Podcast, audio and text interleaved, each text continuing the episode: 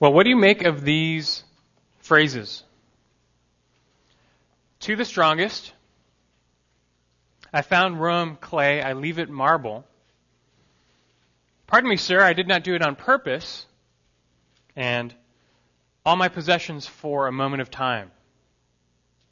Ever heard these sayings before? And can you guess what they have in common? These are all the last words of several great people from history. Alexander, Alexander the Great's last words as he lay on his deathbed were, to the strongest. And this was in response to a question posed by his generals. Alexander had no heir, and so his generals gathered around and they asked him to which of them would go control of the empire. And to which he responded as his last words, to the strongest. As an interesting side note, Alexander may have said in Greek krateros, which actually was the name of one of his generals, but that guy wasn't there. So the other generals may have just chosen to hear kratistos, which means to the strongest, but we never know. And a few others, Emperor Augustus, the founder and the first emperor of the Roman Empire, is known for his famous last words to the people, where he said, Behold, I found Rome of clay, and I leave it as marble. He's basically patting himself on the back, letting them know that when he started, when he began to rule, Rome was a poor city made of clay, and, and by the time that he's leaving his death, it's a prosperous city where every building is made of marble. But not all last words are so meaningful. Queen Marie Antoinette, her last words were, Pardon me, sir, I did not do it on purpose. And this was in response to her executioner as she accidentally stepped on his shoe on the way to the guillotine. And she was then beheaded. And lastly, from Queen Elizabeth I of England, we, hear, we see a sad yet true commentary on life. Her last words were, All my possessions for a moment of time. At her end, she was willing to trade it all, even her kingdom, for just a little bit more time. But that is not a trade that even kings and queens can make. Life is short, your days are numbered. Riches cannot buy you happiness or meaning or time. You have one life, so you better live it to the fullest, live it well, for there are no time extensions. The end of our days on this earth come quickly and suddenly and unexpectedly for most people, which is why, for most, they don't have the time to, to leave behind really thoughtful and meaningful last words. It's only those perhaps in the hospital who know their, their days are numbered, their time is short, who really reflect back on their lives and leave behind some truly impactful last words. Their, their last will and testament has real thought and reflection behind it, and it's these you want to listen to. Scripture is another place to turn, however, the best place to turn when it comes to finding some last words that really matter, some last words that you really want to pay attention to. When a person is near their death and they know it, they, they don't have time to talk about the sports and weather. They have precious few moments left. So who cares about TV and, and career choices and vacations and stuff like that? They really get to the point about what matters in life. And if this is coming from a godly person, you really want to perk up and listen because you won't get any greater wisdom from a godly person than when they are nearing death. And this is true of Jesus. Granted, all of his teaching is the perfect and inspired Word of God, but on the night before his death, which he knew was coming, he left behind for his disciples. He gave to them some final instructions, a last will and testament, you could say, and it's so precious and powerful. And many people rightly regard his final instructions to his disciples as being especially impactful in Christ's final teachings, his last instructions to his disciples, you can find for yourself captured in Scripture in John chapters 13 through 17. Truly, some of his most memorable words. The same goes for the Apostle Paul. Paul was a man so specially used by God, he leaves behind for us as well impactful final words. There came a time when he knew that his end was near. He knew that soon he was going to be executed in Rome. He was imprisoned once in Rome, but he made it out. But the second time, he, he knew one way or another that he was not going to make it out alive. So as he sat in that, that dark and damp jail cell, knowing, or knowing that his execution was certain, he picked up his pen one last time and he wrote one final letter, his, you could say, last words. And these also are recorded in Scripture.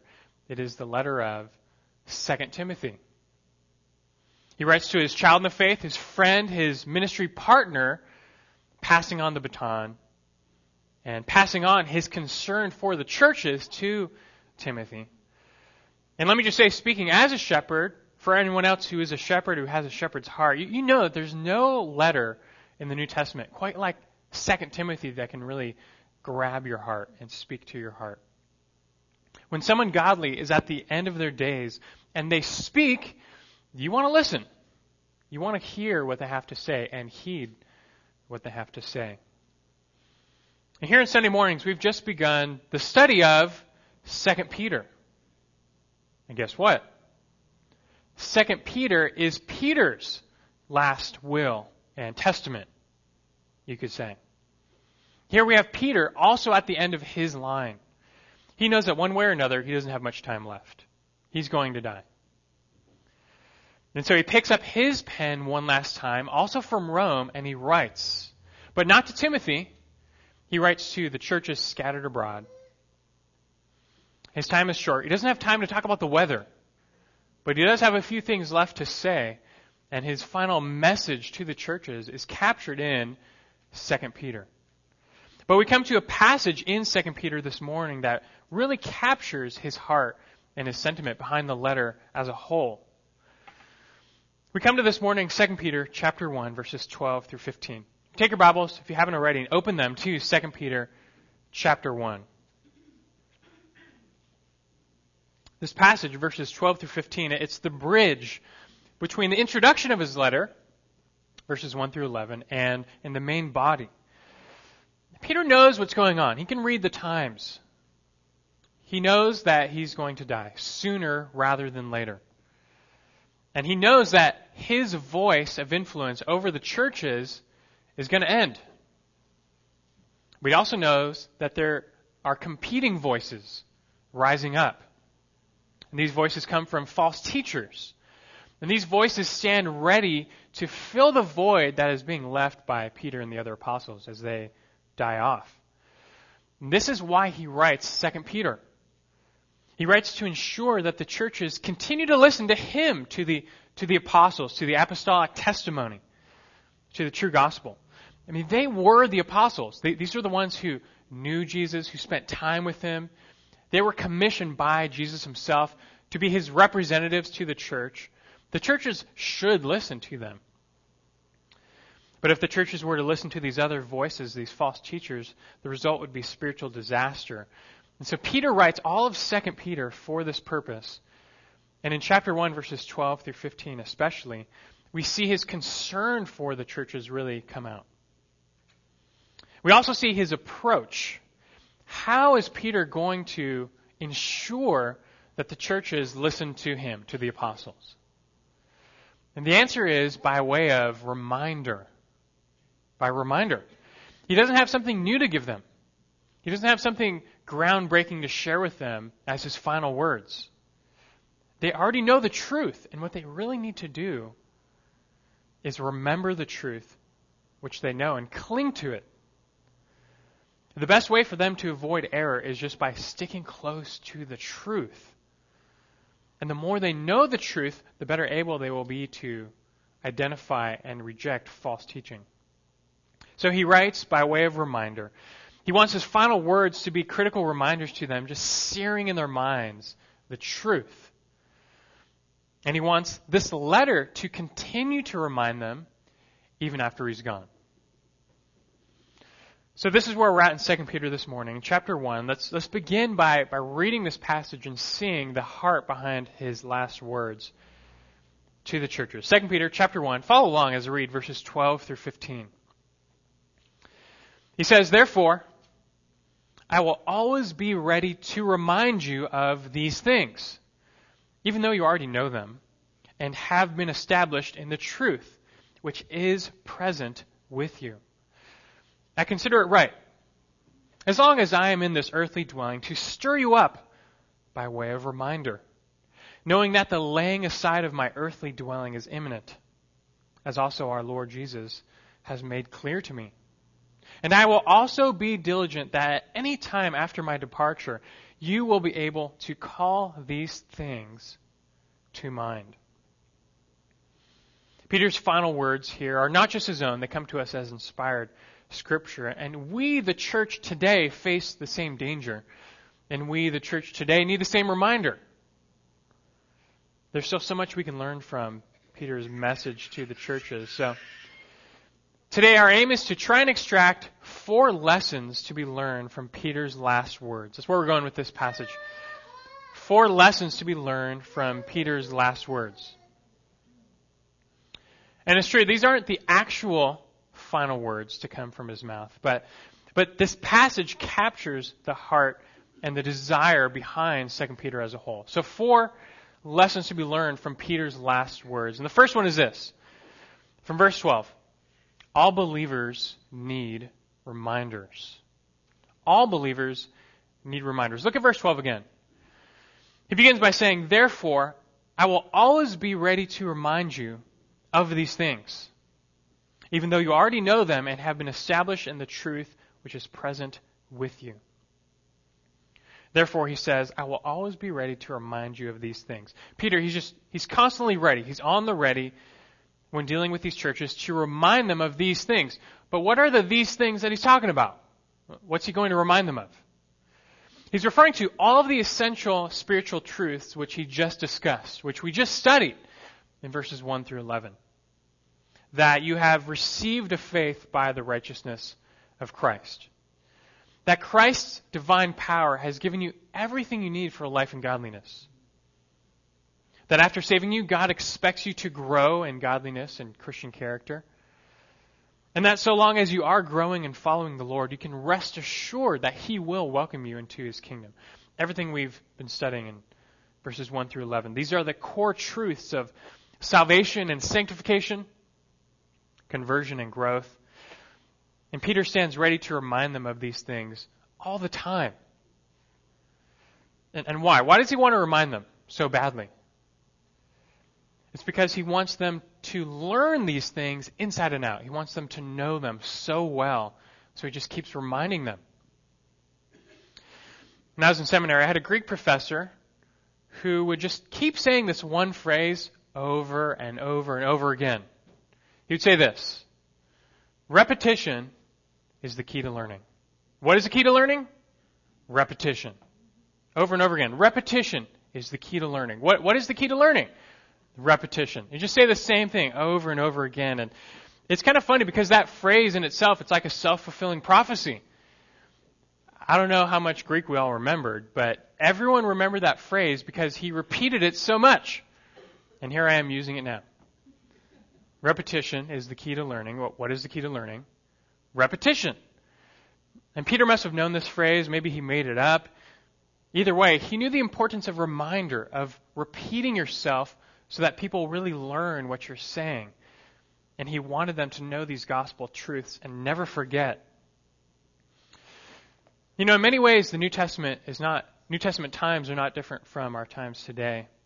Back then, people were constantly captivated by something new. They wanted something new. Remember, Paul was in Athens at one point, and he encountered these philosophers, these Greek philosophers. Remember what they did all day? He says they did nothing all day but to discuss, to question, to tell, to hear something new. That's it. That's all they did was sit around and talk about something new. They wanted something new. It's really the same today. In the academic world, if you want to be taken seriously, it doesn't matter how smart you are, it doesn't matter how much knowledge you have, you better come up with something new. Otherwise, you're nobody. Nobody cares to listen to you. People want something new. False teachers know this fact, which is why both back then and even still today, they continue to look for or invent some new spiritual truth that will attract attention and make a splash. That way people will follow them because after all, after all these years, they alone just found, discovered this new spiritual truth. And my old church had this guy call me up wanting us to, to read this book he wrote about this secret code he discovered in the Bible. It's amazing. Just, just now, he just found this. But that's amazing. But Peter's thrust in his passage, which we share here, is that we don't teach anything new. We're not teaching anything new. Everything we teach here is old. I mean, really old. It's 2,000 years old or older. The gospel is old. God's truth is old. And it's been around for a while and it doesn't change. So there's really nothing new to say. And granted, in Peter's day, revelation was still being given, but by the time he's writing 2 Peter, the churches had the truth. They were established in the truth. And for us especially, God's revelation is complete, and now it, it's really old. But since it doesn't change, we want to stick to this same old truth. It's the same old truth.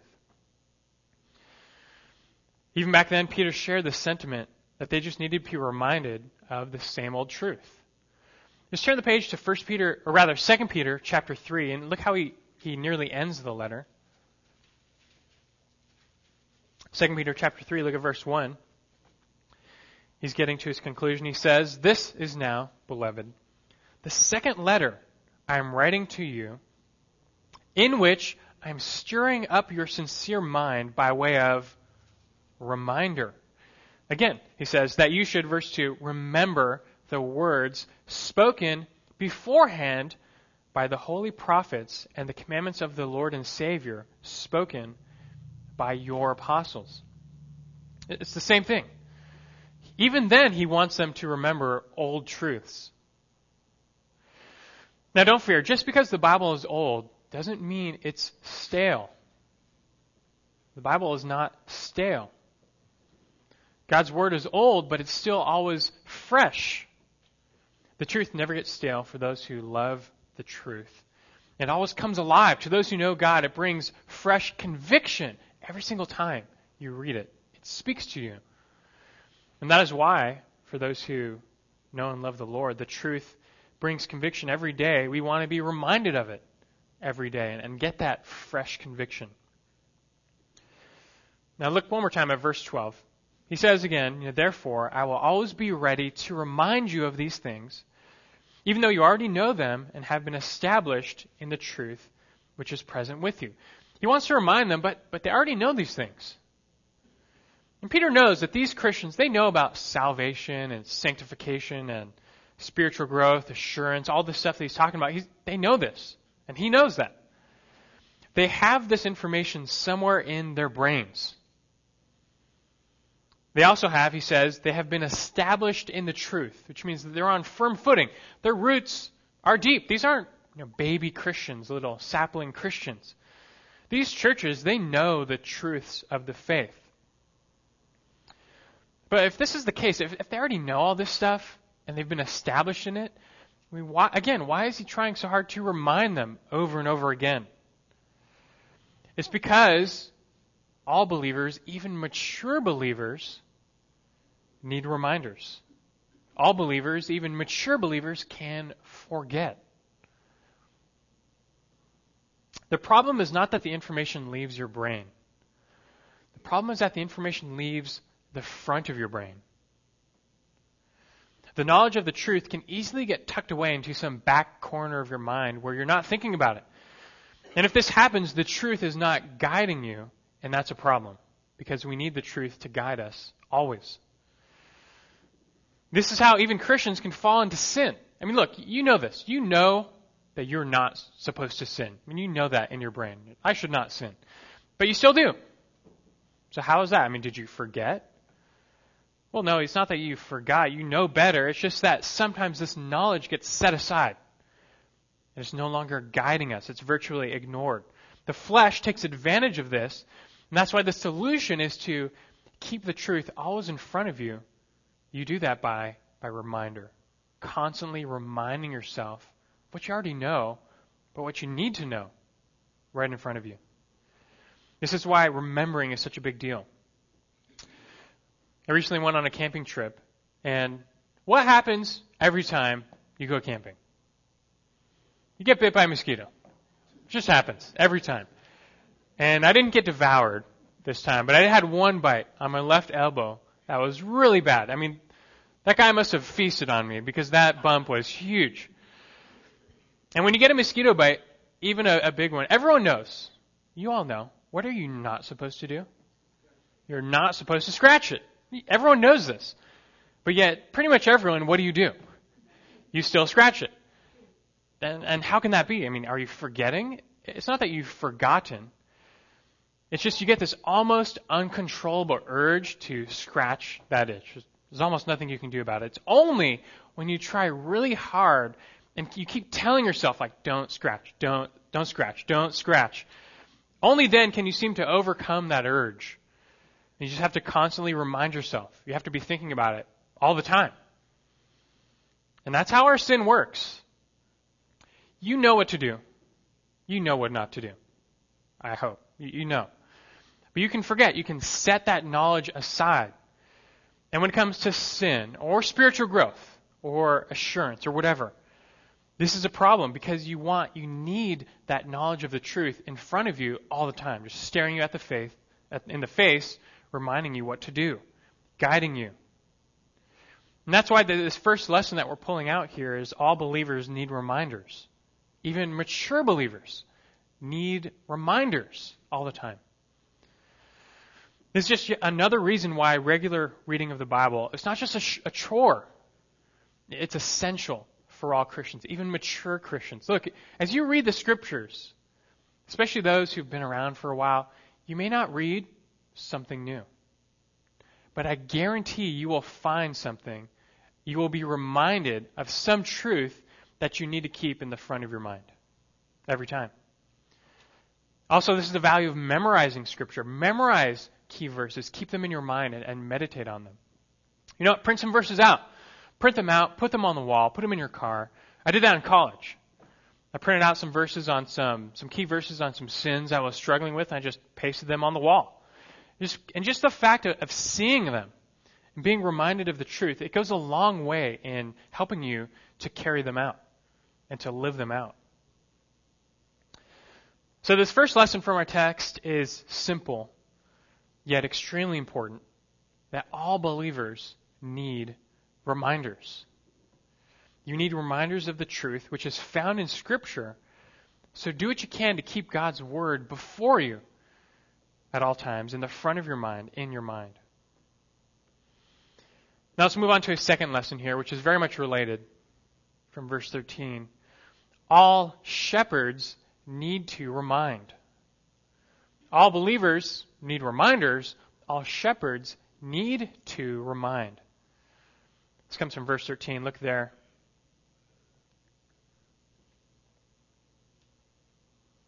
He says, I consider it right, as long as I am in this earthly dwelling, to stir you up by way of reminder he says, I consider it right, meaning this is his obligation, this is his duty as a shepherd. For shepherds, this is part of their job description. Their responsibility is to remind. He says he considers it right, as long as he's alive, to stir you up. To stir up means to, to wake someone up, to, to jolt them so that they're, they're awake, they're alert. Imagine you're on a long road trip. It's late at night. Your friend is driving and they start dozing off behind the wheel. And the, the car slowly starts veering off the side of the road. And what would you do? Well, you would quickly stir them up. You, you would jolt them awake. You would say, hey, wake up. Pay attention to the road. That's the same word. You're stirring them up. For Christians, there's the danger of spiritual drowsiness where you can, you can get caught up. You can get distracted. You get caught up by the things of the world and distracted from following Christ it's equivalent to, to falling asleep behind the spiritual wheel. And when that happens, you also, you need a wake up call. You need someone to stir you up, to, to shout in your ear if need be and remind you. Remember who you are. Remember what God has done for you. Remember to walk in a manner worthy of your calling.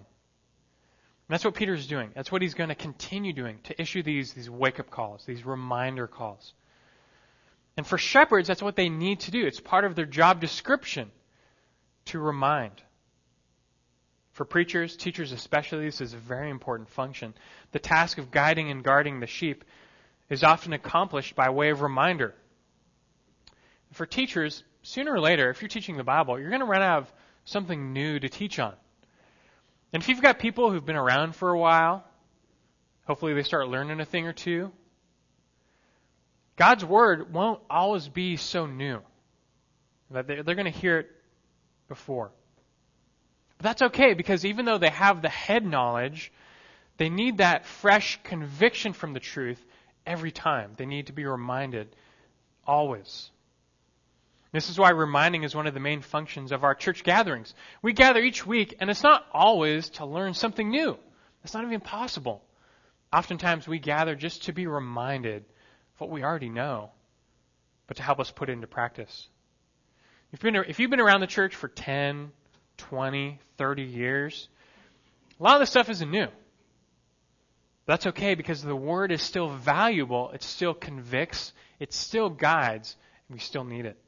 So let me say this don't tune out the word just because you've heard it before. Don't tune it out just because it's not new. In my old church, when I was uh, the college pastor there, I remember teaching the college group one time, and my entire lesson was on the gospel. Just like the basics, just what the gospel is. My entire lesson. Talked about the sin problem that we have before a holy and just God, where all people have sinned and everyone has violated God's laws. It's because of our sin that it's like we owe this infinite debt to God's holiness, and we can't pay that back. We can't repay the, the sin debt that we have accrued. And so we deserve His justice, His wrath, His judgment for our sin. It's quite just. We deserve this condemnation. There's nothing we can do about it. We don't deserve heaven. No amount of good works is going to get us into heaven. But God, in love, sent his son, Jesus Christ, to die on the cross to pay that sin debt for us. Jesus, God in the flesh, died on the cross and rose from the dead to pay the penalty for our sins that we might be forgiven, that we might go free. And, and now, in Him, by believing in Him, by knowing Him, you can be forgiven of that debt and you can be made righteous by God's grace forgiveness, redemption, eternal life are offered to you now in Christ. Now, these college students I was teaching, taught this gospel lesson to, most of them grew up in the church. They had been going to Sunday school since they were five. I mean, they knew it all. They knew this gospel. They had heard it a million times. I was telling them nothing new. And I knew that. I knew that I wasn't telling them anything new. So at the end of the message, I talked to them directly. And I said this Look, I know most of you already know this already. I haven't told you anything new. I said to them, but some of you, because you've heard this before, you've tuned out everything I just said. In your minds, you thought to yourself, oh, another message on the gospel? I mean, we've heard this before. Give us something new. Give us something good. And so I said to them, you know, if this is you, you're missing the point. Because this is the something good. If you're already tired of being reminded of what Jesus did for you, you're probably not going to like heaven very much. And there's a deeper problem here because for those who have been truly redeemed by the Savior, they never get tired of hearing about the redemption that the Savior purchased for them. That, does, that doesn't get old. They don't find it boring, but these same old truths stir their hearts every time. It, it reminds them why they're living this life why they've forsaken everything, why they're following the Lord. It reminds them, oh, yeah, that's why. Remembering what they know motivates them to press on. When I was done with that lesson, one of the girls came up to me and she said, You know, I had actually tuned out your entire message until you, you said that, that last part. And she said it pierced her heart, you know, as the Bible says. And, you know, maybe some of you today need your hearts pierced as well. Have you grown tired of old truths. And don't let that happen. Don't let your heart grow cold to the gospel. It's the job of shepherds, largely, not to give you something new every week, but to remind and come to appreciate that, just to be reminded. Because we all need reminders. And as a side note, there's another application here for, for you all. And we learn from Peter's example that all shepherds need to remind. But who's a shepherd? Pastors, elders, sure, of course. But look, are you a husband? Then you are the shepherd of your wife. Or are you parents? You both are the shepherds of your children. And so you two need to apply this, this message of reminder, this task of reminding. Part of your shepherding needs to involve reminding them of the truth of God's Word. Now keep in mind though, by reminding, I'm not talking about barking orders to others. You might be thinking, oh yeah, I do that. I remind my wife all the time. I tell her do this, I tell her do that. I'm great at reminding. Not what we're talking about. We're not talking about bossing people around, but shepherding them where you're taking them to Scripture, you're reminding your family, this is who God is. This is what God has done for our family. This is why we follow Him. You remind your family in a spirit of love and humility and grace, not as a boss, but as a shepherd. So, men and parents, understand this part of your job and, and take it seriously. All believers need reminders, and all shepherds need to remind. These are the first two lessons we learn from this passage today, and they go together. We have two more lessons. They also go to leather, go to, go together rather, number three and number four. So let's move on now to lesson number three from this passage. Number three, this life is for doing the Lord's work. This life is for doing the Lord's work. Look again at verse 13. He says, I consider it right, as long as I am in this earthly dwelling, to stir you up by way of reminder, knowing, verse 14, that the laying aside of my earthly dwelling is imminent, as also our Lord Jesus Christ has made clear to me. As we saw in verse 13, part of his responsibility as a shepherd was to remind the churches, remind the sheep. But for how long?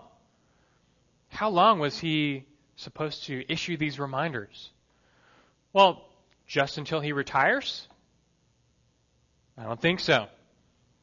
There was no retirement for Peter. And there is no retirement for God's servants. And that includes you. You serve as Peter served until death. Now, don't get me wrong. It's okay to retire from worldly labor. By all means, go for it but not from God's labor, so to speak. Not from serving God. Because this life is for serving the Lord, doing the Lord's work. Look how Peter phrases this. He says, I consider it right lo- to stir you up by way of reminder, he says in this phrase, as long as I am in this earthly dwelling. Earthly dwelling. That word literally is the word for tent. Many ancient Middle Easterners used to live in tents. For us, it's easiest to think of Native Americans, you know, living in their teepees. These were temporary dwellings. You set up a tent, you live there for a little while, and when it's time to move on, you pack it up and you move on. And Peter uses this word for tent to describe his body. His body is like a tent, meaning his body is a temporary dwelling place. But a, a temporary dwelling place for what? For his soul or spirit for his immortal soul. C.S. Lewis once said this. He said, You don't have a soul. You are a soul. You have a body. You get that? And that's true. You as a person are a soul or a spirit. And right now you have a body. That body's not going to last. Your body will die. It's going to go back to dust. But your soul will not. For all people, their soul will live forever, eternally. Everyone, either eternally in heaven or eternally in hell. But death is not the end of existence, and Peter knew that. That's what he's saying. Death, death is the end for his physical body, his tent, but not his soul or his self. And the same is true for all people. So we can all say that our bodies are our temporary dwellings right now. This being the case, Peter was prepared to use his time in this body for the Lord. If we're only given one life to live on this earth, just a limited amount of time on this earth, we all are, then we should use that time wisely. What does that look like? What does it look like to use your time wisely on this earth? Or for those who have been redeemed by the Lord, it looks like using your time to serve your new master. And that's what Peter models before us. He was striving to do the Lord's work right up until his final breath. He truly believed that this life was just to be spent, to be poured out for the Lord. Even though he knew he was going to die relatively soon, he's not checking out. He's not going on a vacation. He's just doing what he always did serving the Lord. And that tells you a lot. That tells you a lot. The real test of what a person is living for is how they live when they know their days are numbered. I mean, you hear stories about this, you know, movies about this, of someone who gets a terminal illness, they only have a few months to live. So what do they do? Well, they, they leave their job. They leave their responsibilities. Some leave their family. And they go do the things they've always wanted to do. For some, they go visit all those places in the world they always wanted to see. Others do these crazy stunts like skydiving and stuff like that. Some use this as an occasion to indulge the flesh, and they go and they fulfill all those sinful desires that they always wanted to but felt too guilty to do. And when you see people living like this, it tells you what they were living for for themselves. They were living for pleasure in life. But what about you? What if you had one month to live? How would you live? Think about this question Would you still go to church on Sunday? How you answer that question will say a lot about what you live for. Would you still serve the Lord? Would you still read the Bible? Would you still strive for holiness and try really hard not to sin? Or would you just break down and you would just indulge all your fleshly desires?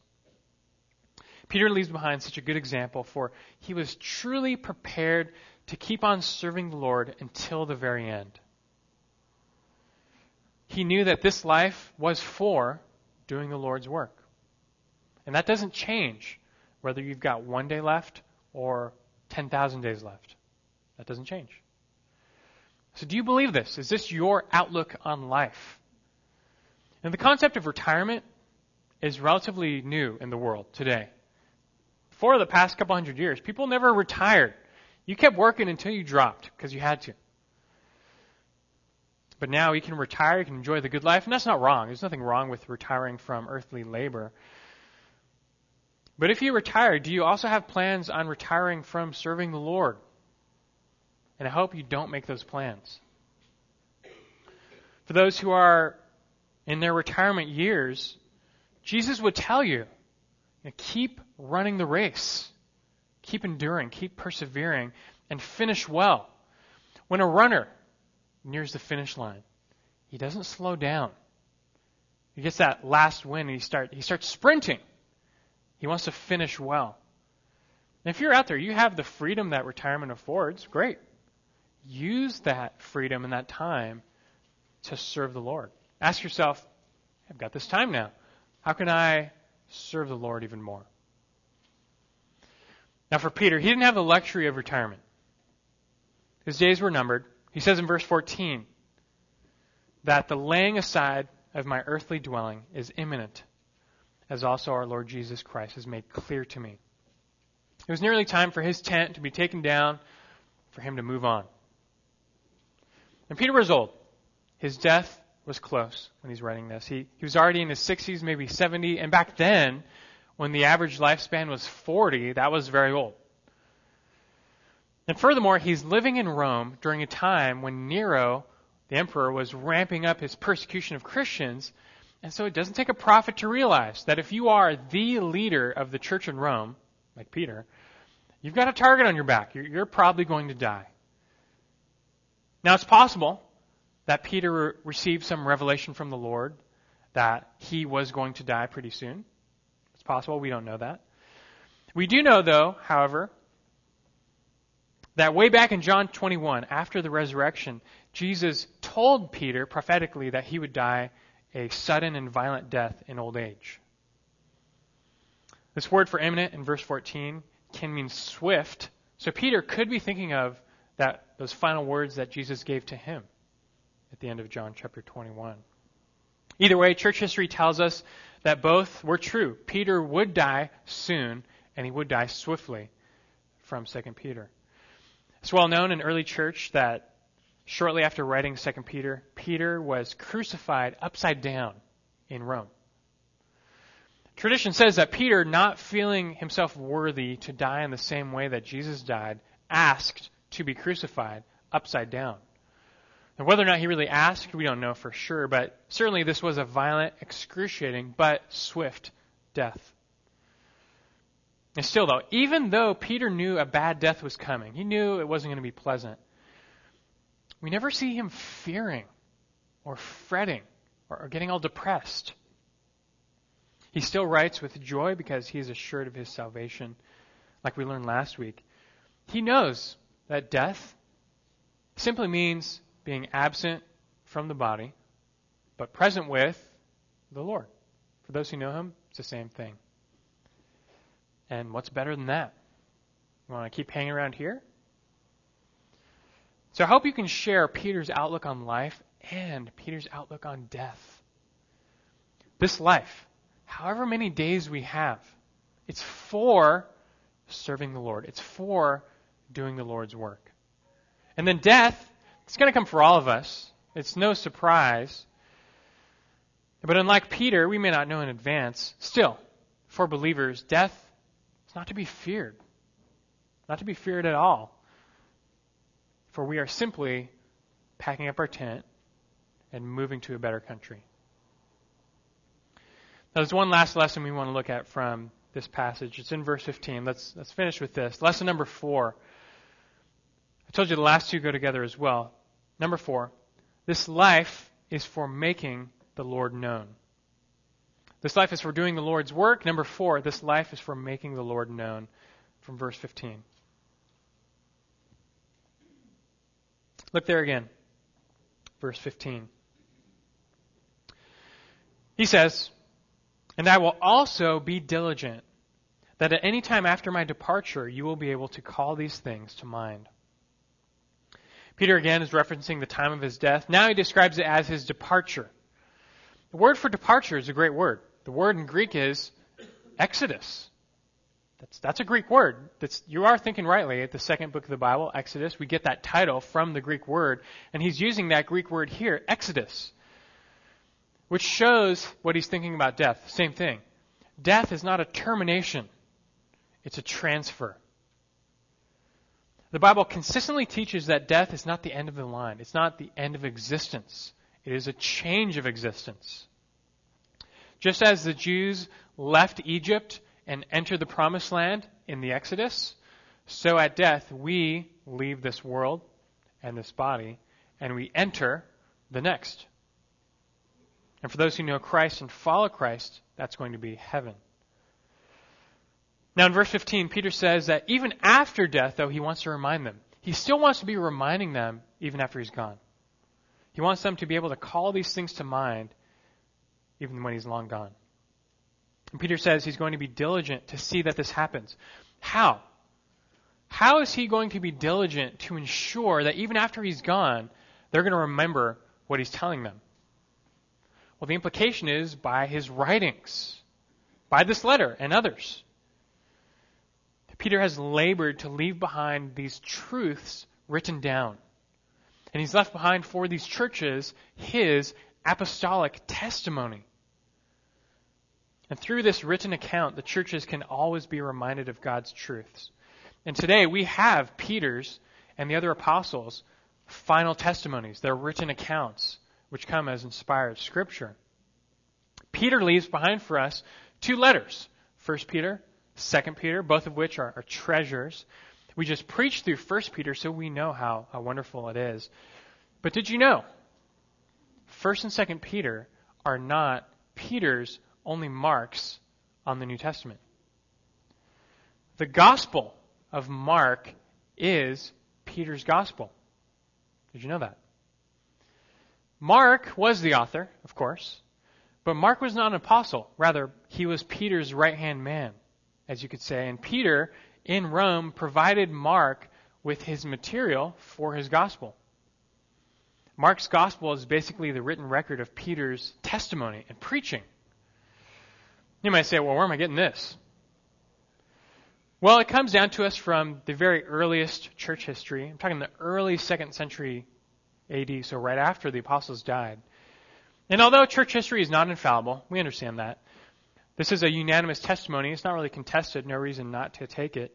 For example, the early church father Papias writes, for instance, quote, Mark, having been Peter's translator, wrote accurately, not however in order, as much as he remembered of the things said, said or done by Jesus. End quote. And then Irenaeus, he wrote, quote, After Peter and Paul's death, Mark, the disciple and interpreter of Peter, himself handed down to us in writing the substance of Peter's preaching. End quote.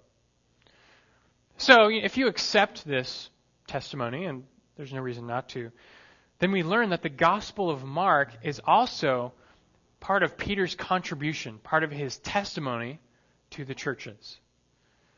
And he leaves behind really the most valuable testimony out there the life and the teaching of Jesus.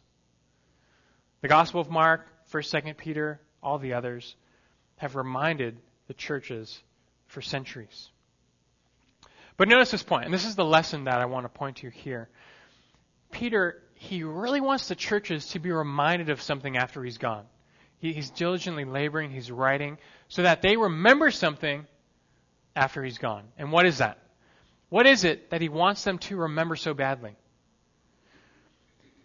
Well, notice he's not concerned that the people remember him. Rather, he's concerned that the people remember the Lord. He wants them to remember not himself, but the Lord. Why? Well, because not only is this life for doing the Lord's work, but our last lesson, this, this life is for making the Lord known. Peter's not setting up a memorial for himself as he's going to die. He's setting up a memorial for the Lord and for the truth. And this is a great final lesson for us to remember, a lesson to live out. What's your legacy? What type of a legacy do you want to leave behind?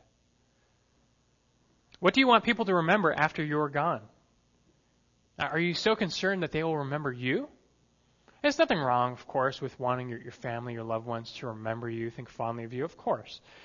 But are you also greatly concerned, more concerned, that they remember the Lord? That they come to know the Lord, that they still follow the Lord even after you're gone? That should be your great concern. You, you can't control how people live after you're gone. But you can control how you live while you're here. And therefore, live to make the Lord known. Live to make the Lord known both now and after you're gone. Leave a legacy of godliness behind. Instill in your children or your loved ones or your friends, people around you, a hunger for the Word, a reliance on God's Word. Live in such a way that when people do remember you, they remember how you so faithfully cherished God's Word. And that memory will, Lord willing, compel them to do the same. How we live and the testimony we leave behind is, is important. Our last words, either, either coming verbally or just through our lives, are extremely important. Peter knew this in a special way, he leaves behind his last words for us. And all of 2 Peter, but really captured in this passage. Coming as God's inspired testimony from a man facing his end, we want to pay special attention and take heed to all of the lessons in 2 Peter, and especially these we're reminded of today. All believers need reminders. All shepherds need to remind. This life is for doing the Lord's work. This life is for making the Lord known. We remember these and put them into practice. Let's pray. Our gracious Father in heaven, we, we bow before you, aiming to indeed put these reminders, these lessons into practice. We confess we are all too quick to forget. Forget what we know, where this, this truth that you have given to us isn't guiding us and directing our steps, but we, we get sidetracked. Lord, help us all to keep your word, your truth, ever before us in our minds, in the front of our minds, guiding us day by day. Because we want to live for you. This life is for serving you, it is for making you known. That is our aim. Help us to do that by always being reminded of you and your truth. And may we remind others around us as well, constantly pointing one another to, to the truth, to the Savior, to you. Thank you for our time. And we pray you bless us as we go from here, uh, serving one another, serving you. In your name we pray. Amen.